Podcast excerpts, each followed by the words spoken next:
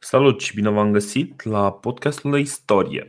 Săptămâna asta uh, o să începem, o să încep de fapt cu un citat din Apian. E exact începutul uh, primei cărți din uh, nu o să divulg titlul pentru că o să ne dăm seama mai încolo despre ce e vorba în care spune așa Poporul și senatul roman au ajuns adeseori în conflict unul cu altul, fie cu privire la instituirea de legi, la iertarea datoriilor, fie la împărțirea pământului și la alegerile de magistrați. Totuși, în aceste împrejurări, nu se ajungea la încăierări.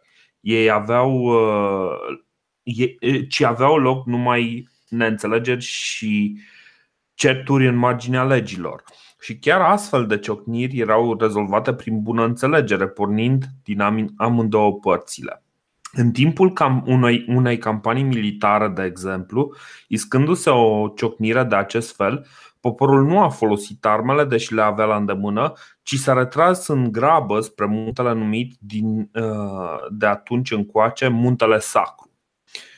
Uh, în cazul ăsta vorbește chiar de episodul acela în care ziceam noi că a avut loc acea secesiune a plebei, uh, în care, într-adevăr,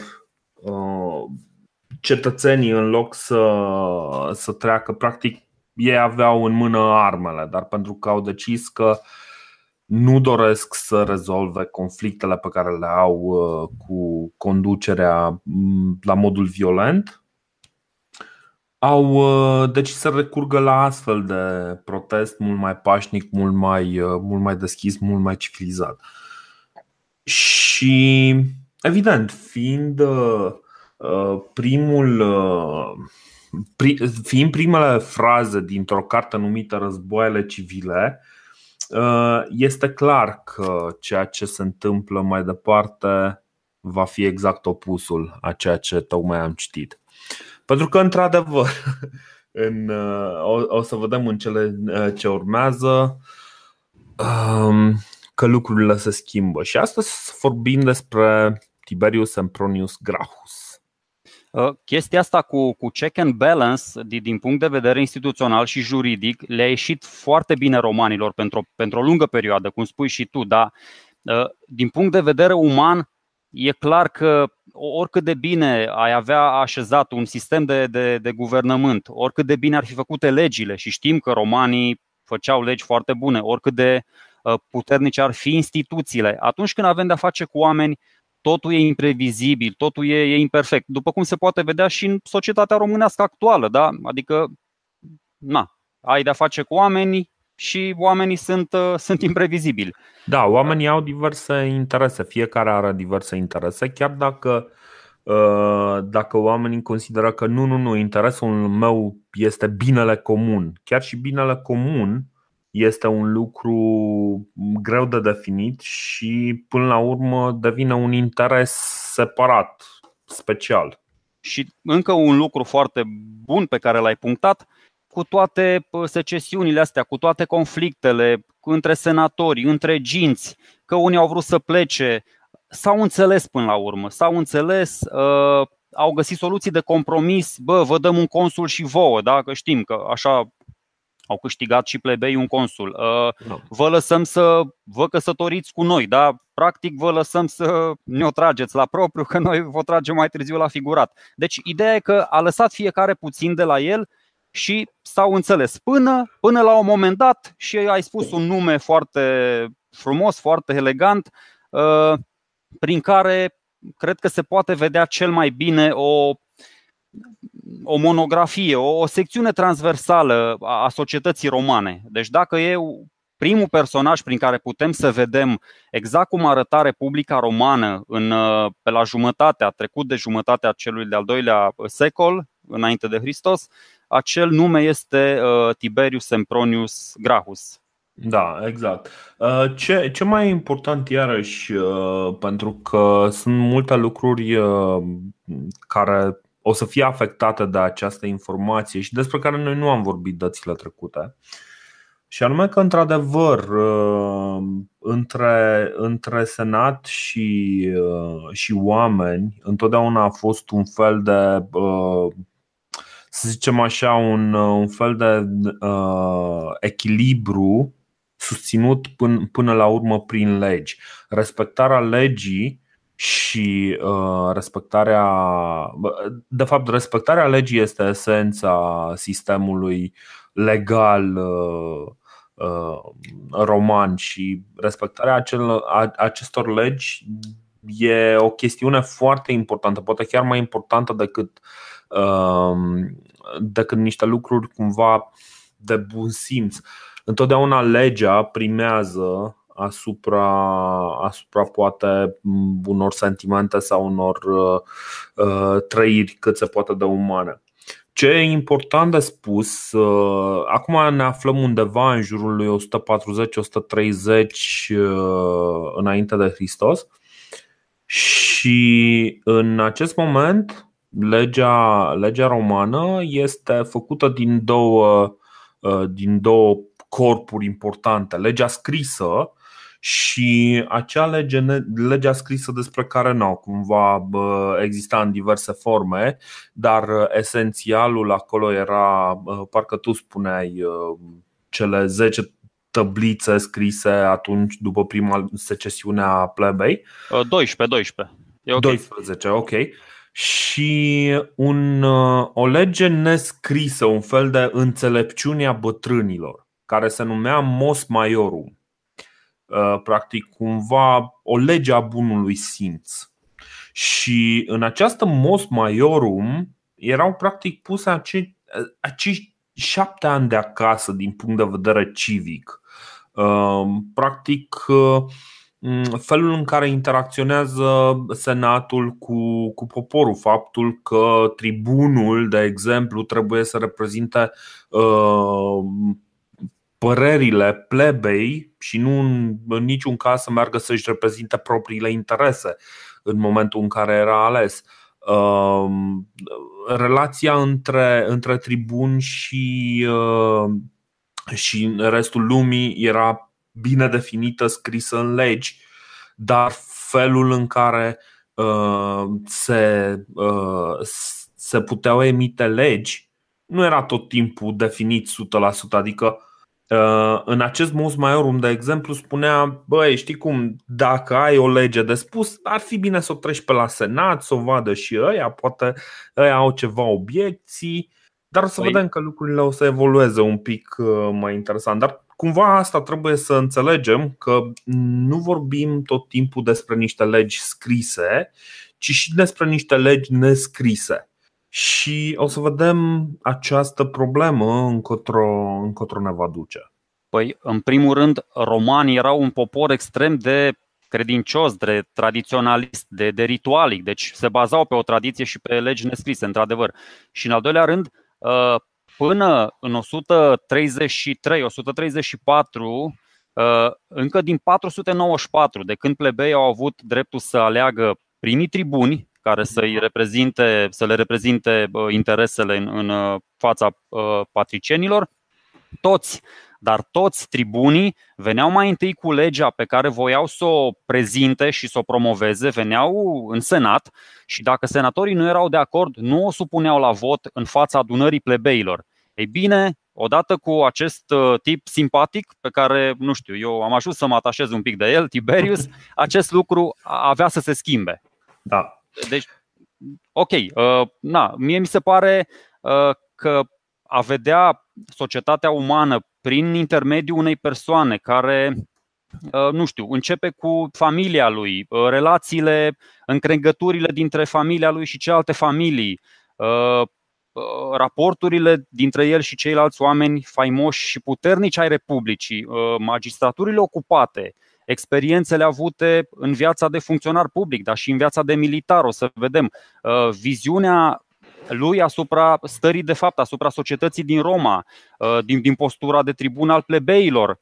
Uh, contează foarte mult, adică și discursurile sale uh, care ne pot oferi o imagine destul de clară nu doar asupra lui ca om, ci, ci și asupra audienței. O să vedem că nivelul discursului în Republica Romană este unul foarte înalt.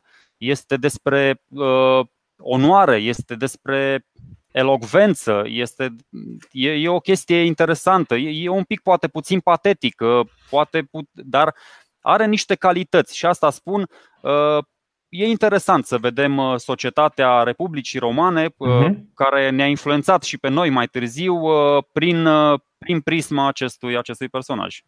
Da, exact.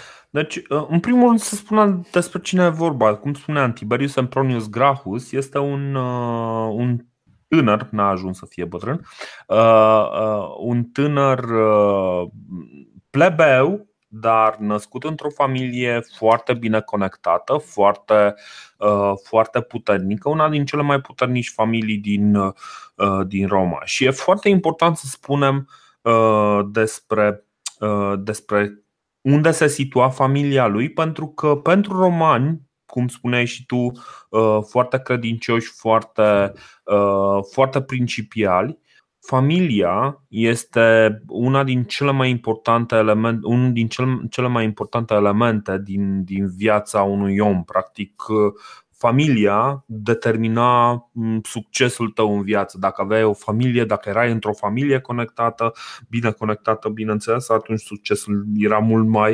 uh, mult mai ușor. Iar Grahus, Grahus este uh, fiul unui, uh, un, unui personaj care în mod normal ar fi ajuns legendar în, în uh, istoria universală dacă nu ar fi fost chiar, uh, chiar acest Tiberius Gracchus care să mai mm, cumva să ia uh, lumina reflectorului. Și dacă s-ar mai și fi bătut puțin, el a fost mai pașnic așa. El a fost mai pașnic așa.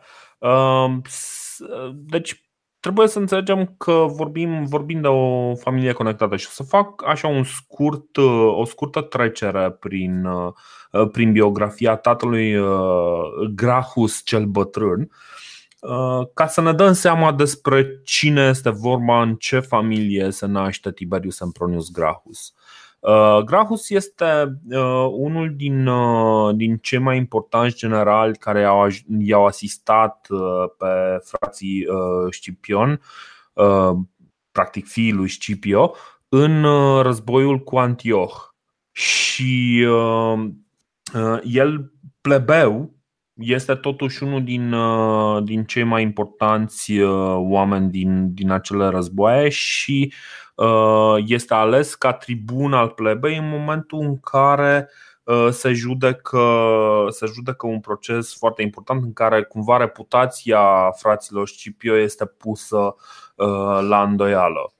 Cumva, datorită acestui ajutor, îi este permis să se căsătorească cu fica cea mai mică a lui Cornelius Scipio Africanus, Cornelia Scipio, africana, pentru că se pare că i-a luat cognomenul uh, tatălui. Uh, una din cele mai respectate figuri din, uh, din istoria romană, din toate timpurile, cred. Chiar, chiar una din cele mai respectate figuri. Um, Grahus și-a ales uh, edil în 182, apoi pretor în, uh, în 180, ajunge în Spania, unde celtiberii sunt în uh, revoltă.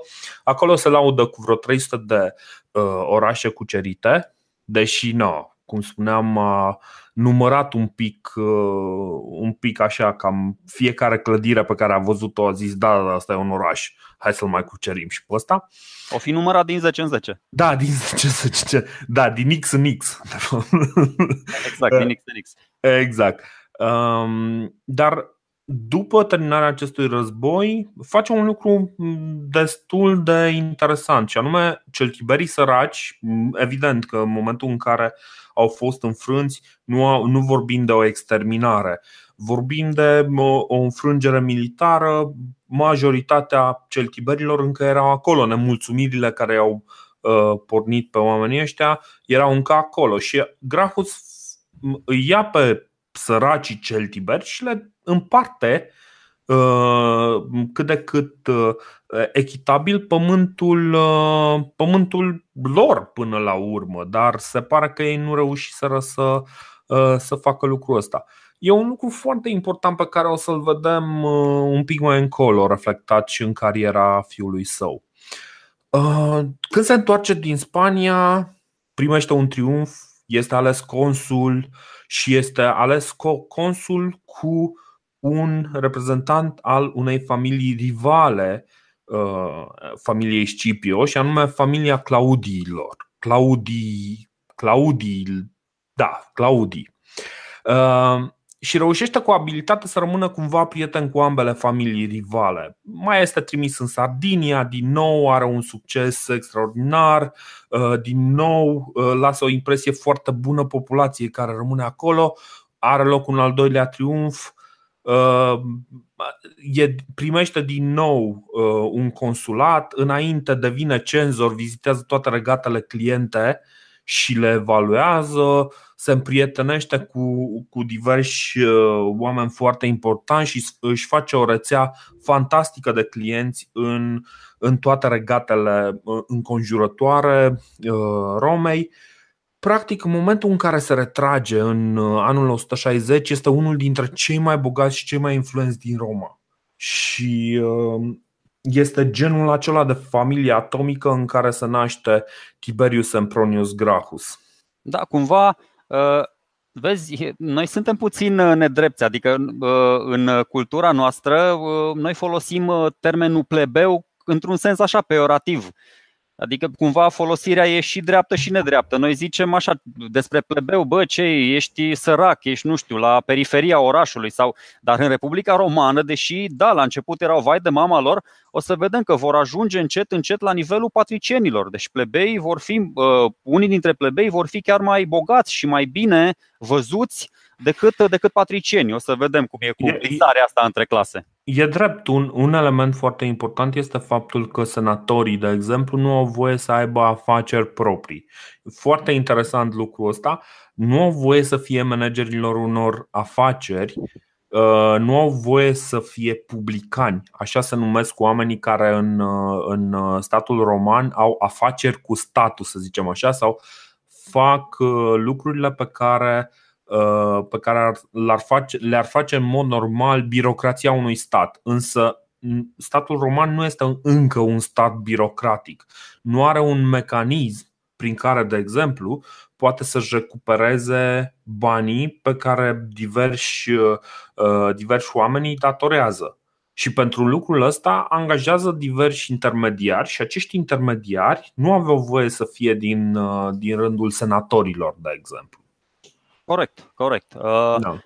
Ideea este că e clar că uh, Tiberius uh, Sempronius Gracchus nu este fiul unui nei ca nimeni. E fiul da. tatălui său care da, a fost de două ori consul și dacă n-ar fi ocupat nicio altă funcție, să fii de două ori consul în Republica Romană, eu zic că ești de o bârșie destul de, destul de nobilă. Uh-huh. Că s-a înțeles cu Scipio Africanul, că nu s-a înțeles aici, vezi, noi având la dispoziție, e, e e un privilegiu pentru noi să-l citim și pe Apian care se referă la acest episod, să-l citim și pe Plutar, să-l citim și pe Titus Livius. Mai sunt încă vreo 2-3 istorici uh, și să-ți faci o idee atât de complexă în legătură cu o perioadă, adică noi ajungem la nivelul ăsta de istoriografie prin secolul 17-18 când zice ceva Grigore Ureche și Ion Neculce despre Ștefan cel Mare. Păi ăștia prezintă cu 50 de pagini despre un singur personaj, dacă te uiți la viețile paralele ale lui uh, Tiberius. De asta spun, uh, e foarte ofertantă istoriografia romană. Dar uh-huh. să, să revenim la, la tipul ăsta care ne interesează. Uh, din păcate, pentru el și pentru fratele său și pentru uh, încă o soră uh, care mai supraviețuiește. A, încă o chestie. Uh, atunci, ca să ai o familie formată din 2-3 copii, mama trebuia să fie destul de eroină, adică trebuia să nască vreo 10, 11, 12. De exemplu, Cornelia a avut 12 copii, dar pentru că igiena era precară, pentru că nu existau vaccinuri, pentru că oamenii aia trăiau în niște condiții destul de complicate, nu au supraviețuit decât 3. Da, chestia asta, mortalitatea infantilă este da, foarte, da. Uh, foarte mare. În momentul în care uh, Uh, vorbim, de exemplu, în, în epoca, în epoca uh, antică, în momentul în care vorbim de o speranță de viață de 30-40 de ani, trebuie să înțelegem că cei mai mulți oameni nu supraviețuiau uh, primului an. Copilă, da, da, da, da, da. da. De asta spun, Tiberius, tatăl lor, moare când acești doi copilași, unul de-abia se naște și Tiberius are 9-10 ani. Dar nu vreau să insist pe legenda morții lui Tiberius, că nu e așa de importantă, deși cumva denotă iubire și sacrificiu, am mai discutat noi. Un, uh, niște calități pe care nu le găsești chiar pe toate gardurile. Uh, mai amintesc o dată un lucru peste care noi, mă rog, am trecut și probabil că vom trece destul de ușor și pe viitor. Romanii, din nou, erau un popor extrem de uh, de credincios, de superstițios. Aveau tot felul de exaltări, de vise, de premoniții. O să vedem asta apropo și de moartea lui Tiberius și mai încolo despre, despre celelalte, celelalte morți. Eu de-abia astăzi mi-am dat seama că dacă te uiți în panteonul roman, o să vezi Uh, dacă vă întrebați, de exemplu, de unde vin denumirile planetelor, toate, Jupiter, Marte, Saturn, Neptun, Mercur, Venus, chiar și Luna o avem, chiar și Terra, că i-au furat-o, au furat-o pe Gheia de la, de la greci. Grecii săraci au rămas, nu știu, au rămas cu un uh, da, au rămas fără zeități. Nu, au rămas cu Uranus, atât. Au rămas cu, au prins o bucățică mică, au prins o planetă și niște sateliți pe acolo. Yoga, Ganimede și Europa. Dar ve, asta, asta ve, ve, ve, vezi că după denumire, Uranus e tot uh, latin. E tot latin, știu, dar e, e uh, crede-mă că am citit legendele Olimpului și sigur este un, un zeu uh, gre, grecesc. Dar asta spun. Deci foarte, uh, cum sau, uh, mă rog, asta am, am deviat un piculeț. Ideea este că acest copilaș uh, crește, uh, are parte de o educație foarte uh, aleasă din partea mamei,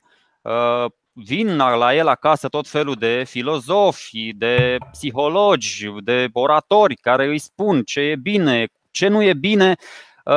Aici nici nu știu, aș putea să-l compar fratele său pentru că au caractere foarte diferite, dar uh, prefer să nu vorbim despre fratele său și să ne referim mai mult, mai mult la el.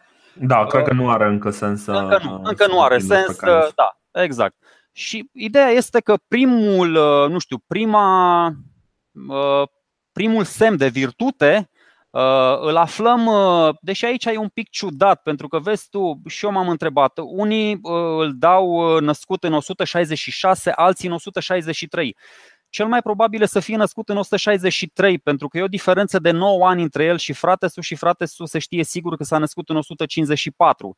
Pe de altă parte, dacă el s-a născut în 163 și în 146 era pe zidurile Cartaginei, da? Plutarh ne spune da. că era pe zidurile Cartaginei alături de încă un tip Fanius, fiind primul care a escaladat zidurile Cartaginei, asta înseamnă că avea 17 ani. Era un Na, și nu, nu știu Ceea dacă. Mi se pare foarte ok. Uh, deci, noi avem acum întipărită în minte ideea asta că maturitatea începe de la 18 ani. Ba mai mult, ducem mai încolo uh, această vârstă, dar în momentul în care ai uh, niște copii, gândește că noi aveam uh, în război oameni de 17, 15, 14 ani care fie erau copii de trupă, dar în cazul ăsta la 17 ani nu văd de ce ar fost o problemă să fie acolo chiar în, în luptă. Chiar din contră, mi se pare că la vârsta asta uh, ai uh, um, ai mai mult curaj, ai mai multă inițiativă, ai mai mult, uh, mai mult spirit de aventură și atunci cumva mi se pare justificat, uh, uh, justificat să-l vedem pe zidurile, pe zidurile Cartaginei, poate chiar printre primii. Nu am spus că nu e, da, spun că e greu, chiar și pentru mine să judec cu mintea mea de acum și cu valorile societății în care trăim uh, o societate și niște, uh, niște obiceiuri de acum 2000 de ani. Pentru că da. atunci, într-adevăr, oamenii gândeau complet diferit, lucrurile erau uh, cu totul altfel așezate și cumva este greșeala și multor istorici. Nu că am fi noi istorici, noi suntem doar amatori și entuziaști, dar o greșeală multor istorici analizează lucrurile din trecut prin prisma uh, societății de astăzi. Și atunci e clar da. că uh, na, nu poți să, să fii foarte uh, accurate. Da, da, da deci uh, e cumva normal ca noi întotdeauna să fim uh, influențați de, uh, de ceea ce gândim și ceea ce trăim acum. De exemplu, ni s-ar părea, ni s-ar părea o chestie uh, inacceptabilă să pierzi uh, 9 copii din 12. Exact, exact. Uh, ar fi o chestie inacceptabilă dar un lucru care chiar se întâmpla în societatea romană, să-ți abandonezi copilul nou născut pentru că copilul nou născut nu-ți convenea sau pur și simplu pentru că pe tine te deranja ideea uh, de a avea un copil și de a crește un copil și puteai să-l abandonezi și dacă vrea să-l ia cineva îl lua, dacă nu îl lua nimeni, asta este. Uh, ni se pare inacceptabil faptul că, de exemplu, un copil de, uh, de 12 ani dar și un bărbat de 45 de ani uh, ar fi avut cam aceleași drepturi, cam aceleași limitări, doar pentru că tatăl lor încă supraviețuia.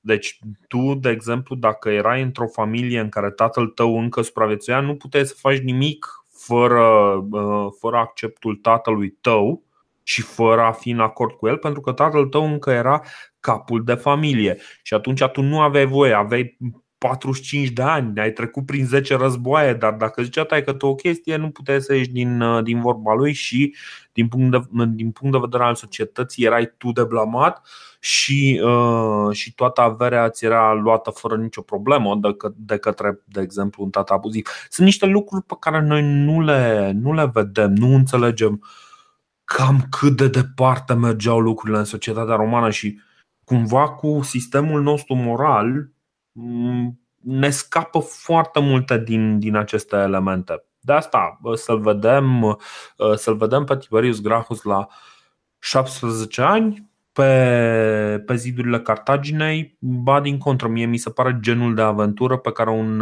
un tânăr de 17 ani nu ar refuza-o. Bine, să participi într-un război, uh, uite, tot Plutar spune că el a dormit în același cor cu Scipio pe timpul campaniei militare, mm. la 17 ani, cu un om de stat, adică totuși Scipio Emilianus a fost da. depășit în onoare și în virtuți doar de uh, Scipio Africanul, uh, major, el fiind uh, minor. Uh, cumva l-au maturizat, l-au maturizat și de aceea la foarte puțin timp după această campanie, când se întoarce uh, în Roma, este numit chestor da, da. Păi, el, este, scuze, el este până la urmă uh, unul din moștenitori, cel mai mare, cel mai în vârstă moștenitor al unui titan, cum era tatălui. Știi? Adică, totuși, trebuie să, să înțelegem lucrul ăsta. Tatălui, uh, Tiberius, uh, da, tot așa, tot uh, Tiberius da. Gracchus și bunicul său, să nu uităm de bunicul său, învingătorul lui Hannibal, adică despre ce vorbim. Deci omul chiar avea o bârșie foarte nobilă. Da, da. Uh, și se duce la Roma, este ales chestor, noi am mai povestit, da? chestorii erau subalternii consulilor și uh, aveau ca atribuții chestii din astea, de uh, vânzarea către particulari a sprăzilor de război. Se ocupau de arhivele statului câțiva, că erau mai mulți. Uh, administ- și cel mai important, administrarea banului public. Aveau niște da. registre, practic, în care notau frumușel toate cheltuielile, toate veniturile. Era cam, cam un fel de balanță contabilă din zilele noastre. Și uh, Tiberius, tinerel, a fost uh, designat, a fost uh, numit chestorul lui Caius Mancinus, care în 137 era și el prin Spania, prin peninsula iberică și se lupta exact cu aceleași triburi cu care s-a luptat și tatălui Tiberius, adică cu, uh, cu uh, numantinii sau cum mm-hmm. se mhm. numește, da, nu, așa. Uh, nu, nu, nu, nu e cu același uh, trib. Nu cu acel, nu, dar e, da, cu numantinii, okay. tot, tot pe acolo în, uh, în zona. Uh, apropo, uh, s-ar putea să ne auziți mai departe cu două variante, Caius sau Gaius. Uh, este unul și același nume, numai că în funcție de cine a tradus, cine a scris, pe cine a tradus, o să vedem uh, numele diferite. Plutarh, de exemplu, îi numește pe oamenii ăștia Caius, uh, Apian îi numește Gaius, Titus Livius iarăși tot Gaius îi numește și o să rămânem cu, cu această problemă de denumire și o să vedem că o să întâlnim niște, niște probleme de denumiri mult mai interesante ceva mai încolo dar toate la timpul lor. Uh, doar vreau să pun asta. Deci ziceai de Gaius Foarte bine, foarte bine. Da, uh, tipul ăsta, un consul, uh, cum să zic, simpatic el, adică na, doar că a avut puțin ghinion. Ajunsese ca după două, trei înfrângeri să, să aibă toate trupele înconjurate de, de barbari ăștia din, din peninsula iberică și aici din nou se ridică steaua lui, lui Tiberius, care aparent era mult mai respectat de, de numantini, dar din nou nu datorită lui, cât datorită tatălui său, care, așa cum da. spuneai tu, în 180-179 a luptat împotriva triburilor de aici și deși i-a învins, a, a ales să facă o pace corectă cu aceștia. Și cumva a mers în tabăra dușmanilor, a negociat cu aceștia un armistițiu pentru că ăștia nu voiau să negocieze cu, cu consulul, uh-huh. uh, au negociat exact cu ei. E foarte interesant aici. Uh, au scăpat, ok, 20.000 de oameni, a, a reușit să-i salveze pe, pe soldați, uh, dar tot ce a rămas în tabăra romanilor a rămas în mâinile numantinilor. Plutarch spune că și registrele cu toate cheltuielile sale uh, au rămas în tabără. Ăsta uh-huh. s-a mhm. întors uh, cu 3-4 oameni mai târziu, le-a recuperat și din nou a fost un episod din ăsta, gen uh, Dromihete și Lisimah. Uh, oamenii l-au invitat, barbarii ăia, l-au invitat la masă uh, și au spus, bă, poți să iei orice de aici, uite, din spoilos, uh, din, din tabăra asta poți să iei orice. Omul și-a luat doar tăblițele sale pe care avea scrijelite niște mâzgălele acolo uh-huh. și a mai luat niște smirnă, niște smirnă pe care o folosea la sacrificii. Asta apropo da. de tot așa, că romanii făceau sacrificii înainte de război, după război și chiar și în, în, timpul, în timpul războiului. Da, da. Deci, deci asta apropo de încă, încă un episod în care putem să vedem ce se întâmplă într-un război prin, prin prisma unui, unui personaj interesant. Bine, ce, ce, ce interesant aici, uh, iarăși, mi se pare foarte interesant faptul că el alege practic notițele personale și alege până, până la urmă niște obiecte de cult. Lucru, lucrul ăsta, în mod sigur, uh, atrage respectul, uh, respectul dușmanilor și poate noi acum nu vedem tot timpul cum ar putea ca doi inamici să se respecte, mai ales când, uh, când vorbim despre uh, unii care vin și îți invadează teritoriul. Dar uh, trebuie să înțelegem că onoarea militară este un aspect foarte important în, în toată această discuție și că fără această onoare, nici măcar triburile considerate barbare nu, uh, nu puteau să. Adică erau niște, niște aspecte peste care nu puteau să treacă. Uh, și această onoare este foarte importantă. Ce, ce exemplu ai dat-o acolo mi se pare că ilustrează perfect exact genul acesta de onoare, de a, de a păstra uh, practic demnitatea chiar și între combatanți are legătură foarte mare, o să vedem uh, și la el și la fratele lui, uh, are legătură foarte mare cu educația primită. Ei au fost, uh, au fost comparați și de către Plutarh cu doi, cu doi spartani. Stilul lor este destul de auster, sunt oameni corecți, sunt oameni sunt eleganți, o să vedem, mai puțin fratele său, dar el, el e un tip foarte foarte retras, foarte argumentat, foarte, adică omul, omul într-adevăr își vede de ale lui, nu, nu e patează, nu cheltuie nesăbuit, o să vedem că romanii, adică lucrurile nu mai sunt așa de idilice când ajunge la Roma. Ok, a salvat pe oamenii ăștia, se duce alături de consul la Roma, dar uh, senatorii se uită la ei exact cum s-au uitat uh, senatorii la romanii care au luat bătaie de la samniți că i-au dezbrăcat pe toți și au trecut prin furcile caudine. Bă, da. uh, walk of shame. Niciun soldat roman nu ia bătaie de la niște barbari și scapă așa cu una, cu două. Nu. Uh, senatorii au fost foarte, foarte nervoși și ce, pe, ei, ce? Pe, pe ei la, da, pe, pe Tiberius l-a, l-au salvat doar uh, na, suportul popular, adică prietenii da. și familiile soldaților. Totuși 20.000 de soldați s-au întors înapoi datorită lui na, nu puteau să treacă senatorii chiar peste, dar da, consulul, da. consulul n-a fost chiar așa norocos. Uh, ce, uh, ce se întâmplă? Iarăși aici încă, încă un aspect uh, foarte important. Senatul într-adevăr nu vrea să, să considere, adică nu vrea să accepte acea pace pe care a făcut-o pe care a făcut-o Mancinus cu, cu numantienii pentru că cumva și ei simt, adică este clar că puterea legiunilor romane este într-o oarecare scădere. După, după un secol de glorie în care uh, Republica Romană și uh, teritoriul controlat de Republica Romană și de aliații ei uh, s-a dublat, poate chiar s-a triplat de la deținut practic jumătate din peninsula italică la deținut nordul, nordul Africii, Grecia, Macedonia, o parte destul de serioasă din, uh, din peninsula iberică.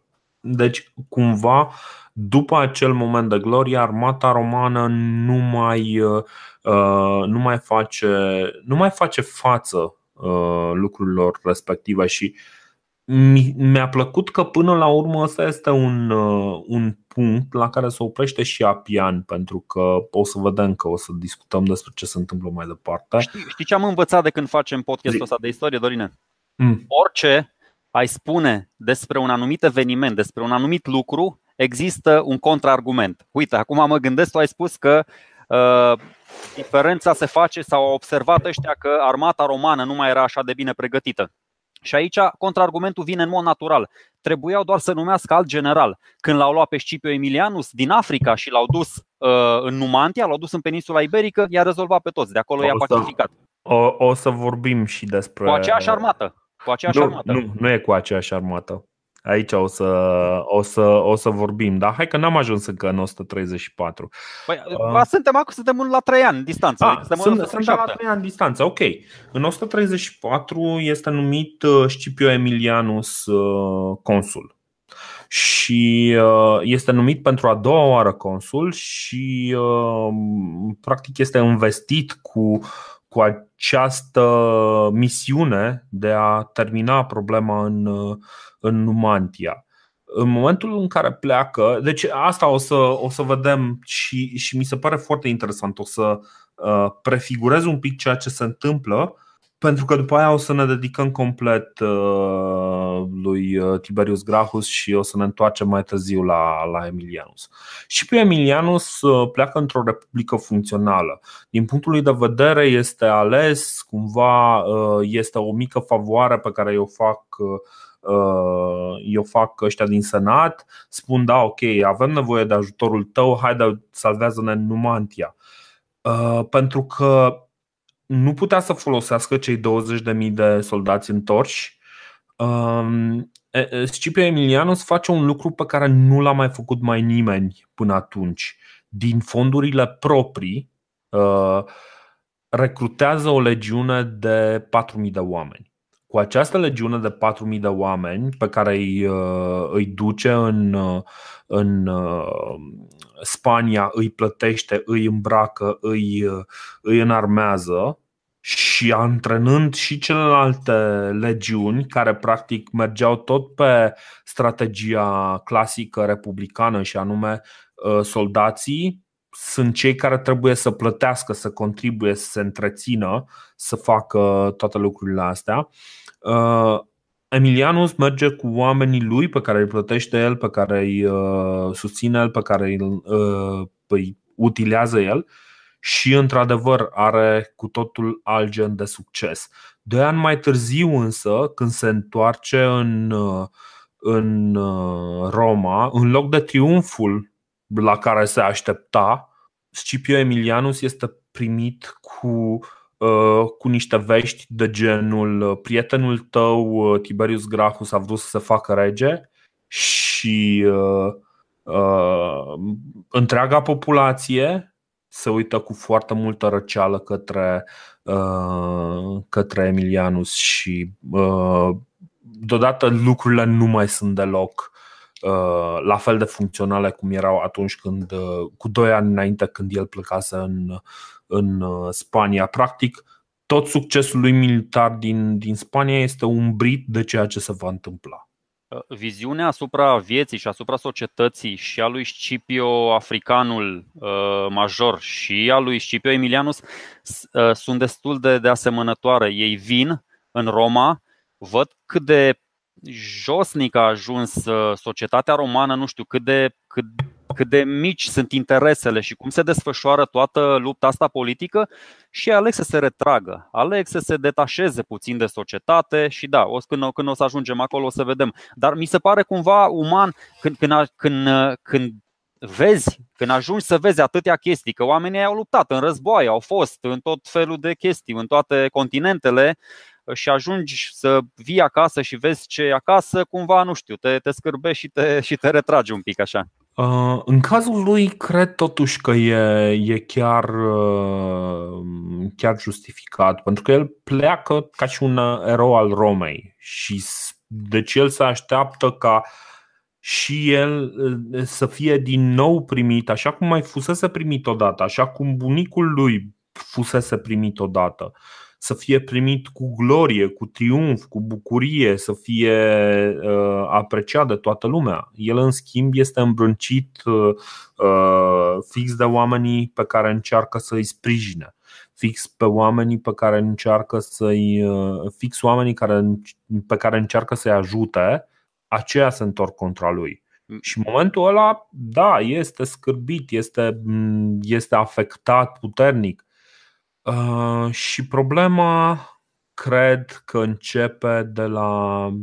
Mm, cred că ne explică mult mai bine nu Scipio Emilianus, care este cumva tot pe același uh, traseu despre care am mai vorbit, cu cuceririle uh, externe în care Republica Romană este puternică și învinge tot.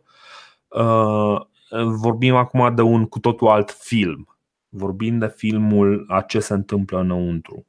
Și înăuntru lucrurile nu mai arată atât de glorios cum, păi, cum arătau Lipsa de recunoștință și, și uitarea, dar apropo de lista de recunoștință, vezi, ă, tot timpul ai două chei în care poți să interpretezi o situație, cel puțin două chei.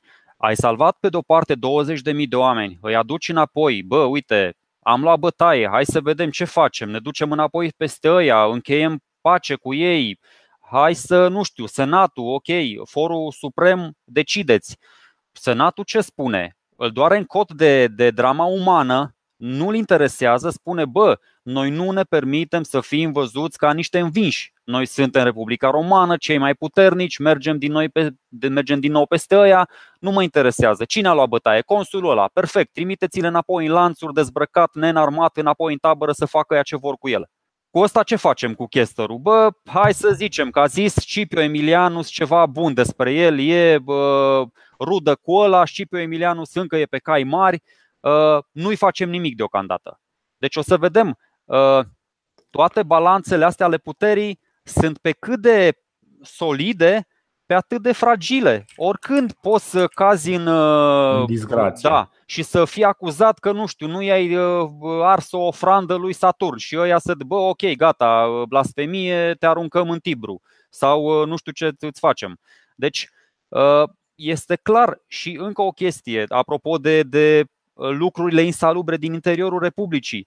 Tiberius, venind spre Roma, se întoarce, da, Uh, Etruria, așa se numea atunci, acea, acum se numește Umbria, Toscana, pe acolo, pe lângă Genoa, Milano, Torino. Și el, bă, vede cum trăiesc oamenii, vede ce se întâmplă, uh, vede numai terenuri lucrate de sclavi, vorbește cu oamenii amărâți prin zonă, își dă seama că ceva nu funcționează, bă, cei cu ce cu voi aici la vii? Păi noi nici nu avem dreptul să, nu știu, suntem niște obiecte, ne omoară stăpânul mâine, păi unde sunt ceilalți?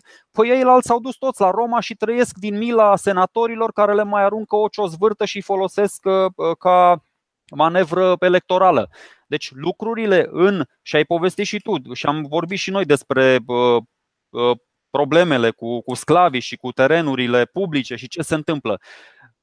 Vede lucrurile astea, ajunge la o anumită maturitate și, și vrea să schimbe ceva. Nu știm acum că, da, știu, sunt o mie de supoziții. De ce a vrut să le schimbe, cum e văzut el, deși pe mine mă, mă, mă enervează la culme cu primul comunist, primul socialist, primul vizionar, primul. Nu știu, omul a încercat să-și facă treaba, așa a considerat, influențat sau influențat. Un, un, un motiv foarte fain și aici ți-am zis, aici mi-a plăcut, uh, mi-a plăcut un pic de Apian. Uh, Apian zice că, ok, deci uh, și uh, la un moment dat o să, o să fac un pic, o să citesc un pic, sau Să, să zic chiar acum? Zic chiar acum, că dacă uh, tu îl citești pe Apian, eu îl citesc pe Plutarh. Nu, da, fii... exact, exact.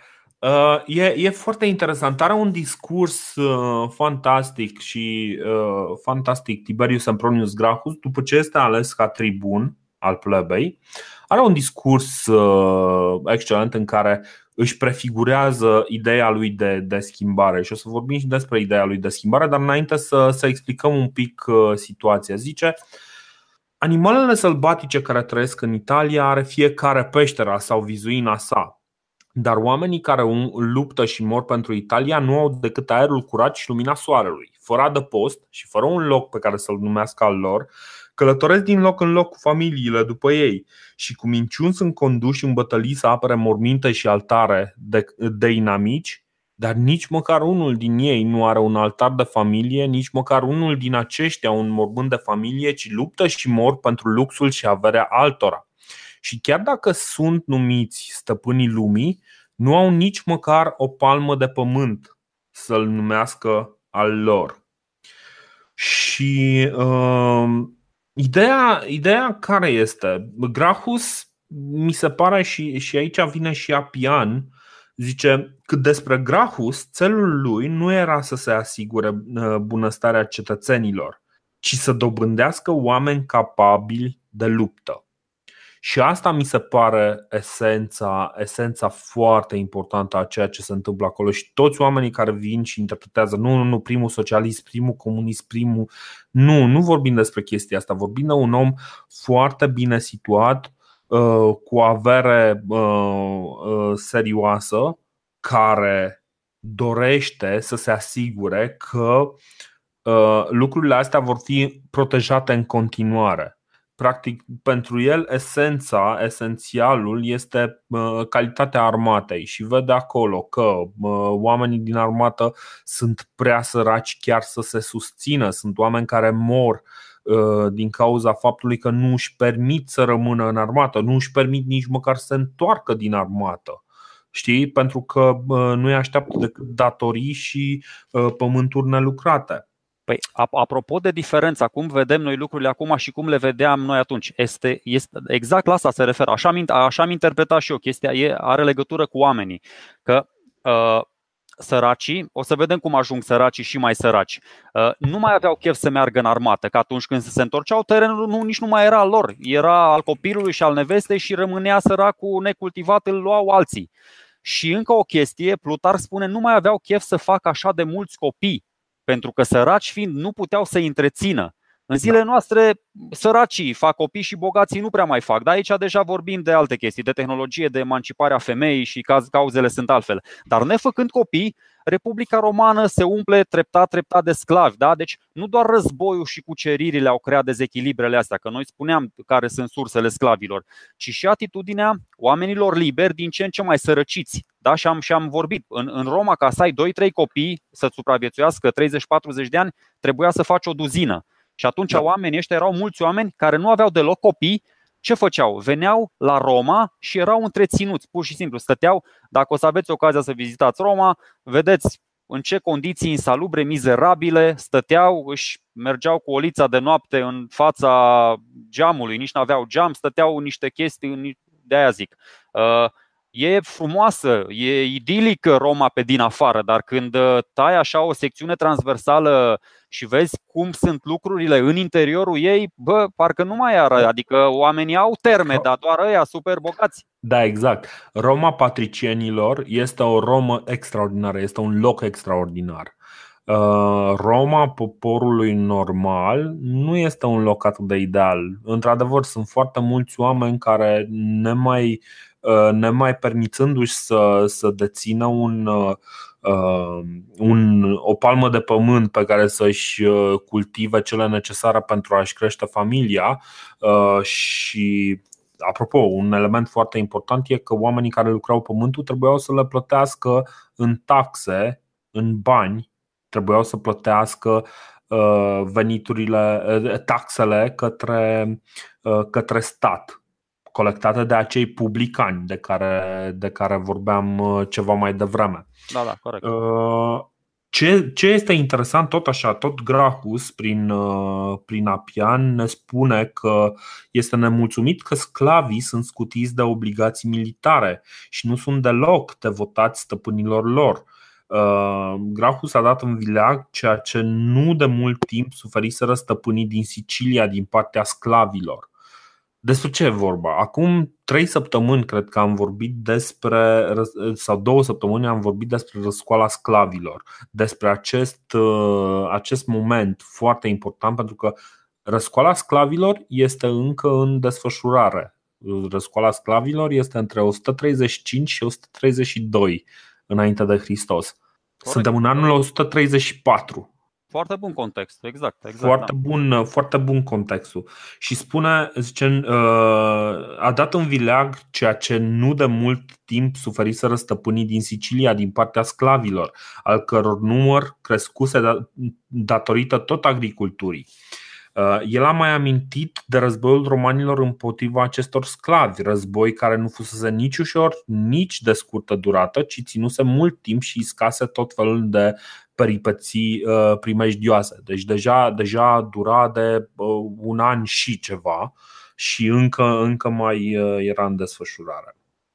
Și soluția lui, lui Tiberius Gracchus este să reînnoiască legea agrară. Am vorbit despre o lege agrară Uh, Lex Extina uh, acum uh, ceva vreme. În legea respectivă, care părea că a rezolvat toate problemele pe care le pot avea oamenii pentru că se vor supraîmbogăți din pământul statului, de exemplu, în, uh, în acel context, uh, legea respectivă spunea că un, o persoană nu poate primi din partea statului acces la mai mult de 500 de iugerum din, uh, din averea publică, din ager publicus. Apropo de mai multe surse, eu uh, am avut o discuție și eu mă gândeam că erau 500 de acri, mea culpa, într-adevăr sunt 500 de iugerum, așa este. A fost o traducere proastă pe care m-am bazat eu, dar e foarte bine că suntem doi, da, avem o magistratură colegială, când unul greșește, celălalt îi dă cu veto în cap și atunci alegem exact, varianta exact. cea mai bună. Deci uh, vorbim practic de o limitare 500 de iugherum înseamnă undeva la 125 de hectare Care este totuși o, o sumă extraordinară Dar vorbim totuși de un popor care acum stăpânește uh, foarte, foarte multe pământuri Foarte multe, uh, foarte multe zone și uh, e, e o mare problemă. Deci problema reală este că în ciuda existenței acestei legi, legea există de, de prin 364, cred. Uh, 367. Legea era foarte 367. bună, doar că nu era aplicată. Nu, nu o aplicau ăștia. Nu, le, legea era aplicată până la un moment dat. Ce se întâmpla? Uh, una din prevederile cele mai importante era că uh, Uh, se acordă, nu se acordă mai mult de 500 de iugerum. Și într-adevăr, lucrurile nu se aplicau pentru că cine trebuia să verifice? Trebuiau să verifice lucrurile astea niște oameni. Oamenii aia care erau publicani cel mai des, nu aveau niciun interes să-i supere pe băieții care au bani și atunci se uitau și ei în alte direcții, ziceau da șeful este bine, cât ai tu acolo este bine și uh, ce mai puteau să facă oamenii bogați era să cumpere uh, pământurile oamenilor săraci de prin zonă, care nu erau capabili să își plătească taxele pentru că nu le cumpăra nimeni produsele. Taxele trebuiau plătite în, în uh, aur, în monedă, ori moneda nu se găsea pe jos, trebuia să-ți vinzi din produse ca să dai acea monedă. Dar tu probabil că nu erai capabil să vinzi din produse la același preț la care reușea un mare magnat. Vedem toate felurile în care poate să eșueze practic uh, uh, un, uh, un om cinstit din zona media a societății și devine din ce în ce mai clar cum, uh, cum sărăcește din ce în ce mai tare această clasă medie, mică proprietară de pământuri. Într-adevăr, legea respectivă nu prea se aplica, așa cum și noi în România avem foarte multe legi care sunt foarte ok numai că degeaba le avem, că nu le aplicăm. Așa că discuția despre uh, legi este mai puțin importantă decât despre discuția aplicării legilor respective și de ce nu aplicăm legile respective. În orice caz, uh, ce propune Tiberius este să, să revină la acea uh, lege, Lex Sextina, și propune o, o, anume, o anume Lex Agraria, în care pământul care este găsit peste, peste suma de 500 de iugherum și 250 pentru fiecare din copii să fie redistribuit către săraci. În felul acesta, logica lui, uh, lui Tiberius mi se pare foarte, foarte bună. În felul acesta se poate reveni la acea logică, uh, logica Republicii Romane în care, da, cetățenii sunt uh, obligați să să satisfacă serviciul militar și să ia parte în, în aceste campanii ale ale, legionari, ale legiunilor uh, romane, dar în cazul ăsta își vor putea permite mai mulți să facă lucrul ăsta. Încă o uh, proviziune foarte importantă din lege este că aceste pământuri nu se pot vinde. Și aici e, e un aspect foarte interesant. Niciodată pământurile astea, chiar dacă deveneau proprietatea unor, unor indivizi, ele rămâneau în continuare ager publicus, rămâneau în continuare pământ public. Dacă statul decidea că cineva uh, nu uh, cineva va trebui să se mute de pe o anumită zonă de pământ, îl trimitea pentru că era proprietatea, rămânea în continuare proprietatea statului. Uh, tu puteai să vinzi, dar vindeai dreptul de exploatare, de fapt. Știi? Deci mai degrabă era ceva de genul tu cumpărai sau aveai în proprietate dreptul de exploatare al acelui pământ. Da.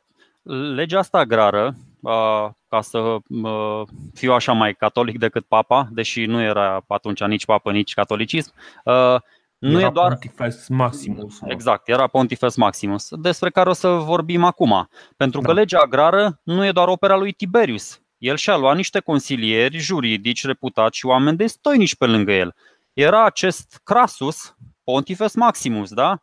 Conducătorul da. Colegiului Pontifilor. Noi îl știm uh, că alegea vestalele, da? Știm, uh, da, era foarte important în organizarea religioasă și avem cumva așa, știm noțiunea de vestale, preotesele cultului zeiței Vesta, deci avea, uh, avea un uh, apropiat pe partea asta religioasă foarte, foarte solid. Îl mai mhm. avea pe Mucius Scevola, un jurist foarte, foarte important care avea să ajungă și consul mai târziu și să nu uităm, și să nu uităm de Appius Claudius, cred că am uitat să omitem în cronologia noastră faptul că la un moment dat uh, Tiberius se și căsătorește. Uh-huh. Se căsătorește cu fica acestui Appius Claudius, care era senator. Nu era doar senator, era decanul senatului. Cred că era, asta înseamnă că era cel mai bătrân, cel mai în vârstă senator. Uh, dar nu, nu sunt sigur. Deci era Dean of the Senate, așa spune Plutarh nu, nu mai bag de la mine că s-ar putea să mă înșel și unde nu sunt sigur, ah. mai bine nu spun nimic.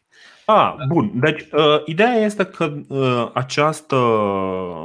Am, am cam pus, uh, în principiu am cam acoperit care erau problemele cele mai importante. O să vedem săptămâna viitoare ce se întâmplă cu această Lex Agraria și cu toți acești, uh, acești uh, oameni pe care i-am enumerat uh, ceva mai încolo. Uh, ne auzim așadar uh, săptămâna viitoare cu continuarea poveștii lui uh, Tiberius Gracchus și cu ce se întâmplă în momentul în care oamenii care aveau totuși ceva de pierdut din, din această lege află despre conținut, ce, ce conține acea lege. Ne auzim săptămâna viitoare. Salutare!